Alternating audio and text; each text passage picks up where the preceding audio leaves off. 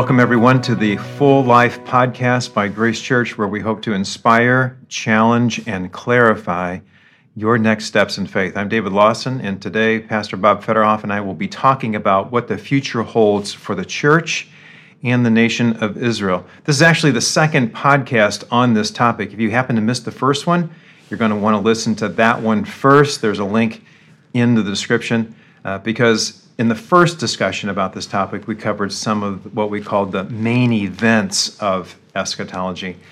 And now that I've said the word, Pastor Bob, uh, we might need you to remind us again of the definition of eschatology. It's not a word that's in our everyday vocabulary. Yeah, exactly. Yeah, the word eschatology just means the study of the last days or the last things. So, eschatology is a study about what's coming in the future from a biblical standpoint. Good. We needed that refresher for sure. Um, let me remind you, though, if you haven't yet downloaded the Timeline of Future Events PDF, you'll want to do that so you can follow along with our conversation today and have a little bit more context for that. Uh, there's a link in the description that you can use. So, Bob, last time we talked. Uh, we talked about what we called the main events mm-hmm. of eschatology. Of course, we don't mean by that that they are inherently more important than any other event in God's plan for the future. But what we meant by it is that those events are major markers along the timeline of future events for the church and Israel. But today, what we want to do is we want to talk about some of those lesser known, maybe even more overlooked, possibly even misunderstood events at least less understood, which are important to God's plan for the future. So, Bob, if we could, I think it'd be good to and helpful again to move chronologically along the timeline and pick up a few of these less familiar and even misunderstood events. Let's talk about some of those events related to the events of the tribulation.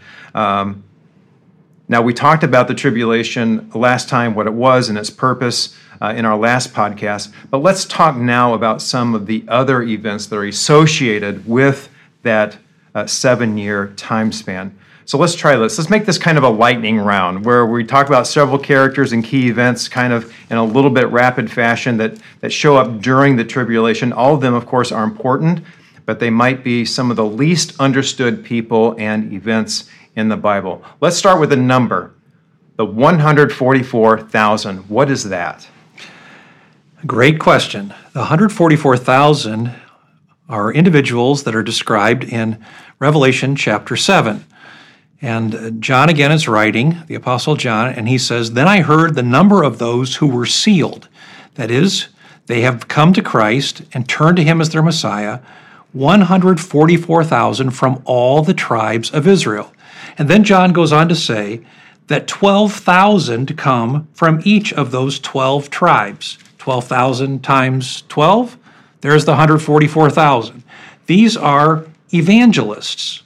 They are individuals who have committed themselves to Jesus Christ and they go into the world to proclaim the gospel of Jesus Christ to those who are living in the world during the time of the Great Tribulation. Many of those, I believe, are martyred mm. for their faith mm. and for their commitment to proclaim the news about Jesus. So these are Jews who are sealed by God for and protected by God for a special purpose, for a special time, for a certain period of time, uh, to proclaim the good news, the gospel of Jesus Christ in the midst of this uh, intense persecution. Okay, there's another pair of people called the two witnesses. Who are they?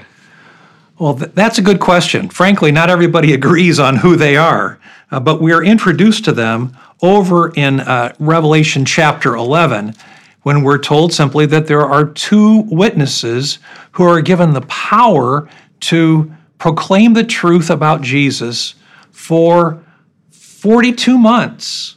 Um, they are preaching, and then they are killed. Now, the question is who are those people? Who are those individuals who are simply called two witnesses? We're not told their names. Some people believe that those two witnesses might be Moses and Elijah. Frankly, these witnesses are described to have power that would be similar to the miraculous power that Moses and Elijah had, like turning water into blood.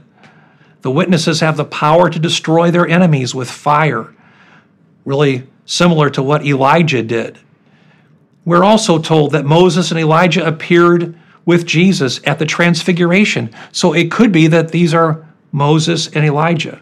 But other people believe that these two individuals are actually Enoch and Elijah because the scripture tells us that it's appointed unto man once to die hmm. and after that to face judgment. Well, neither hmm. Enoch nor Elijah experienced death. So it seems that they would qualify for the job, right? Hmm. Of serving as the two witnesses because they hadn't been killed before. And in this case, they do die ultimately and suffer a martyr's death because of their proclamation about Jesus. Hmm. Now, uh, two other characters uh, whose names come up, and we hear people talking about them the beast and the false prophet. Hmm. Uh, who are they? Well, we are introduced to the beast and the false prophet in chapter 13 of Revelation. In fact, first of all, we're just uh, introduced to the individual who's called the beast out of the sea. I saw a beast coming out of the sea. He had ten horns and seven heads, with ten crowns on his horns, and on each head a blasphemous name. Mm. And then the, the scripture goes on to describe what he's like.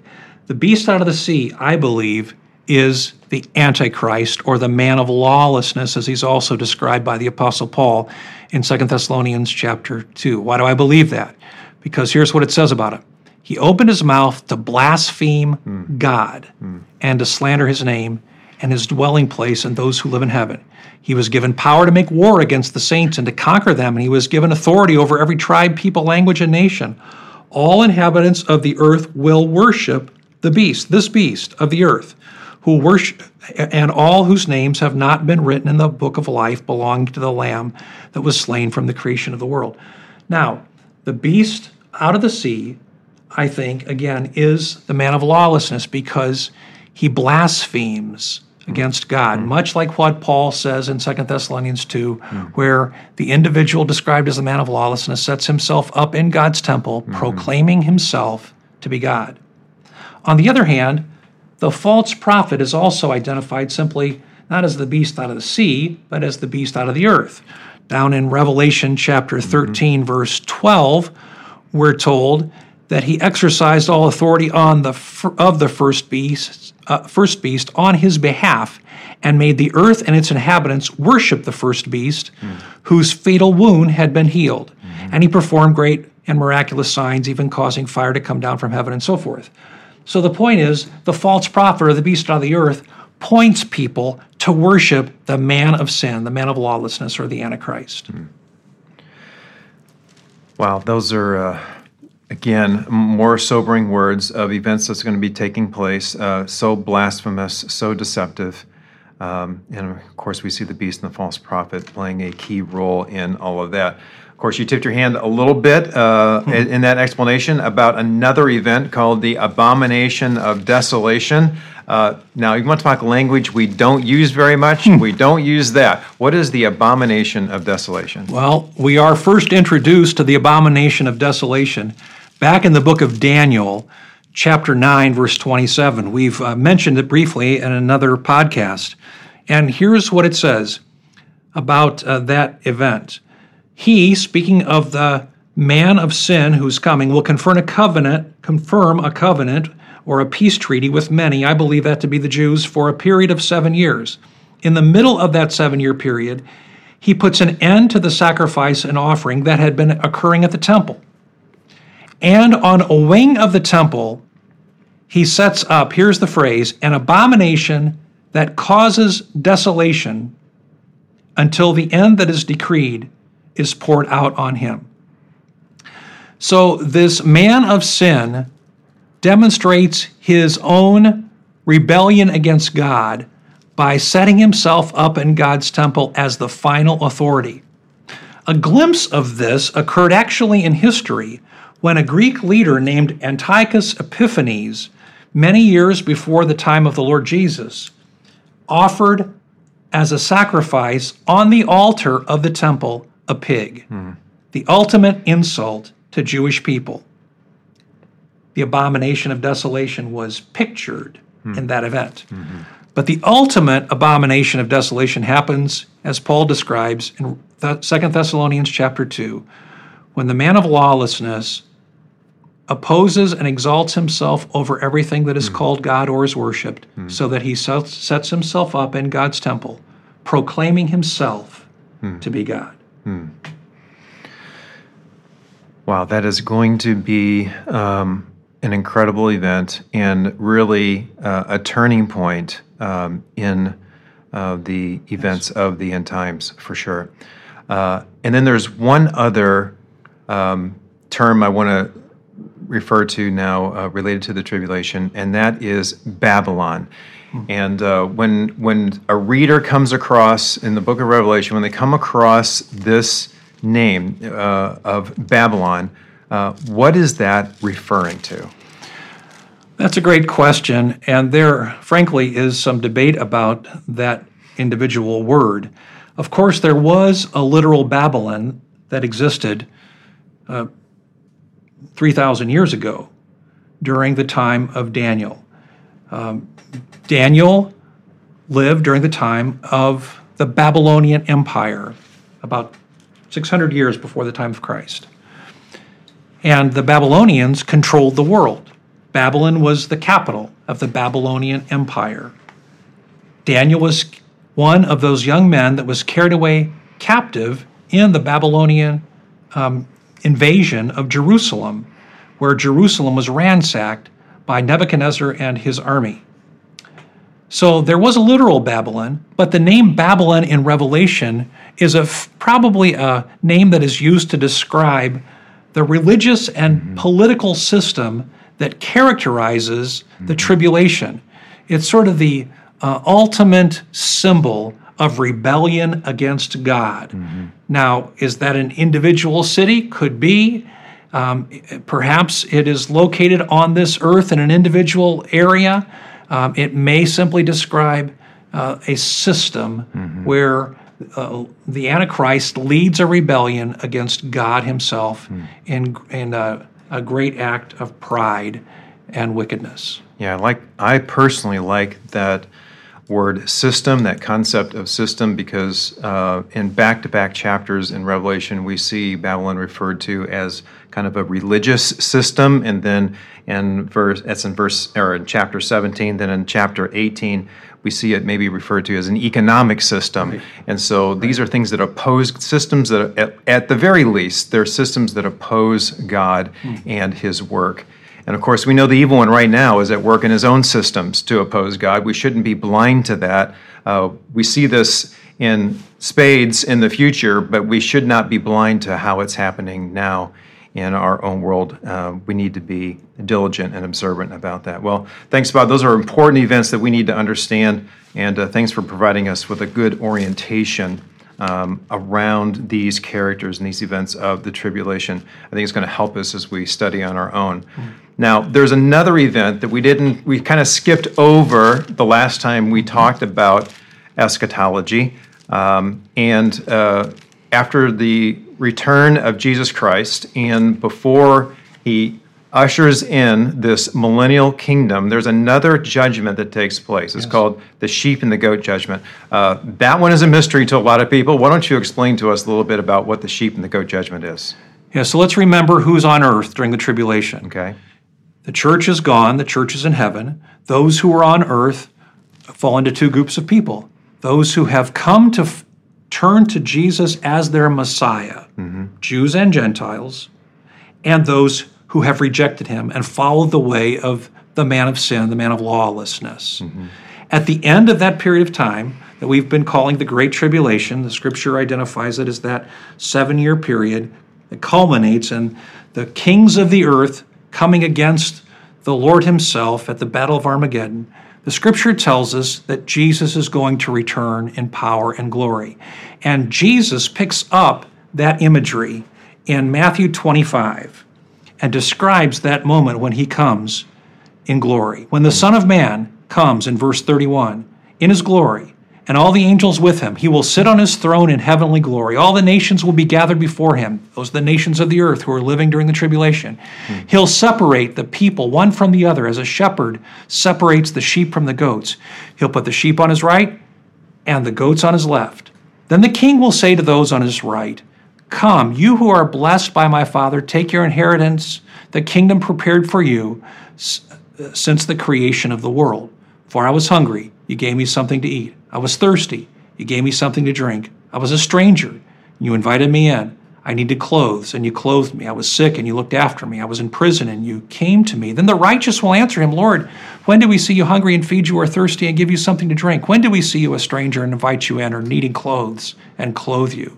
When did we see you sick or in prison and go visit you?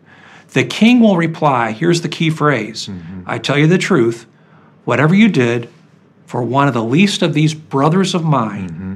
you did it for me. Mm-hmm. So apparently, this judgment of the sheep and goat nations is all about those individuals and how they treat what Jesus simply refers to as the brothers of mine, his brothers. Who are his brothers? I personally believe he's referring to the nation of Israel, yes. the Jewish people. So those who are sheep in the sheep and goat nations are those who respond kindly, graciously, supportively of the nation of Israel during the tribulation when the man of sin has turned his all of his anger and wrath against them. Mm-hmm. And those who are goats are those who line up with the man of sin and mm-hmm. are on his side. Mm-hmm. Then Jesus says, He'll say to those on his left, the goats, Depart from me, you who are cursed, into eternal life, prepared for the devil and his angels. For I was hungry, you gave me nothing to eat, thirsty, you gave me nothing to drink. Stranger, you didn't invite me in, needed clothes, you didn't clothe me. I was sick and in prison, you did not look after me. They'll answer again, Lord, when do we see you hungry or thirsty or a stranger or needing clothes or sick and are in prison and didn't help you? He'll reply, I tell you the truth, whatever you did not do for one of the least of these, you did not do for me. Key verse coming up. Then they, those who he calls the goat nations, will go away into mm. eternal punishment, mm. but the righteous to eternal life.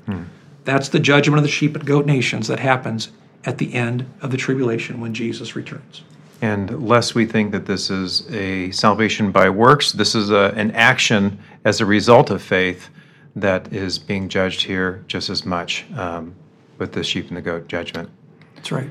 Um, now, there's another event that we still need to talk about, and uh, it's uh, an event that believers will be participating in, and that is the marriage supper of the Lamb. Actually, uh, we celebrate this uh, during our communion service. It's one of the things that we celebrate in our time together with our threefold communion. So, what is the marriage supper of the Lamb? When does it happen? Where does it happen? And why would you say it's important? Well, the, the uh, marriage supper of the Lamb is described in the book of Revelation again. Following um, the Great Tribulation, following the judgment of the sheep and goat nations, when the Lord Jesus has returned in power and glory to defeat the forces of evil, we're told that in heaven there is this great time of celebration. And we read these words Hallelujah, for our Lord God Almighty reigns. Verse 7 Let us rejoice and be glad and give him glory. For the wedding of the Lamb has come, and his bride has made herself ready fine linen, bright and clean, was given to her to wear. So apparently, in heaven, perhaps probably toward the end of the tribulation, there is this gathering of believers, believers in Jesus Christ, called the bride, his church, prepared in glory and beauty to be united with the Lord Jesus in heaven forever. And John goes on to say, fine linen stands for the righteous acts of the saints. So these believers have demonstrated their faithfulness to God while they lived here on earth. There is a great wedding celebration. We could go into a lot of description of what a tip of what a typical Jewish wedding looked like, but this is going to put mm. any typical Jewish wedding to, to shame. Mm. It is a grand celebration where the groom, the Lord Jesus, and the bride, his church, are united for all eternity. Well, I love that celebration at our communion service where we remember that time uh, in the future uh, where we will be uh, with the Lord as His church. Uh, there's another um, event or um, entity, really, that's going to be in the eternal state, and that is the New Jerusalem. Now, we talked about that a little bit the last time we were together talking about future events. But um, why don't you give us a little bit more on the New Jerusalem. We kind of established that it is a literal description of a literal place. Uh, but why don't you give us a little bit more insight about the New Jerusalem? Well, the key chapter here is Revelation 21, where we're told that there is a new heaven and a new earth created by the Lord, for the first heaven and the first earth pass away. Well, I, for one, am glad the first earth is going to pass away because I'm tired of all the heartache that we're experiencing here on this earth. Won't be any more COVID uh, when the new heaven and the new earth are created. Uh, but as a part of that, John tells us that there is the creation of what he calls the holy city, the new Jerusalem coming down out of heaven from God, prepared as a bride beautifully dressed for her husband. He gives us the specific dimensions of the New Jerusalem 12,000 stadia in length, 12,000 stadia in width, and 12,000 stadia in height. The wall around the New Jerusalem is 144 cubits thick. You say, how long is a cubit? It's from the length of a man's elbow to his thumb. So it's it's a massive, massive city that comes down from heaven out of God. And then John describes the beauty of it. He says the wall was made of jasper, the city of pure gold, pure glass. The foundations of the city walls were decorated with every kind of precious stone jasper, sapphire, chalcedony, emerald, sardonyx, and so forth. There are 12 different stones that are identified, mm. signifying, of course, the mm-hmm. 12 tribes. Now, John goes on to say, I didn't see a temple in the city because the Lord, all God, Lord God Almighty and the Lamb are its temple. Mm-hmm. The city does not need the sun or moon to shine on it, for the glory of God gives its light, and the Lamb is its lamp. So the point is, in this New Jerusalem, the Lord Jesus Himself is the one who is the focus of attention John says the nations will walk by its light, the kings of the earth will bring their splendor into it. On no day will its gates ever be shut, for there'll be no night there. Wow, what an incredible sight. Apparently, people are coming and going in this New Jerusalem. Those who are believers in Jesus Christ are enjoying the glory of that place. Mm.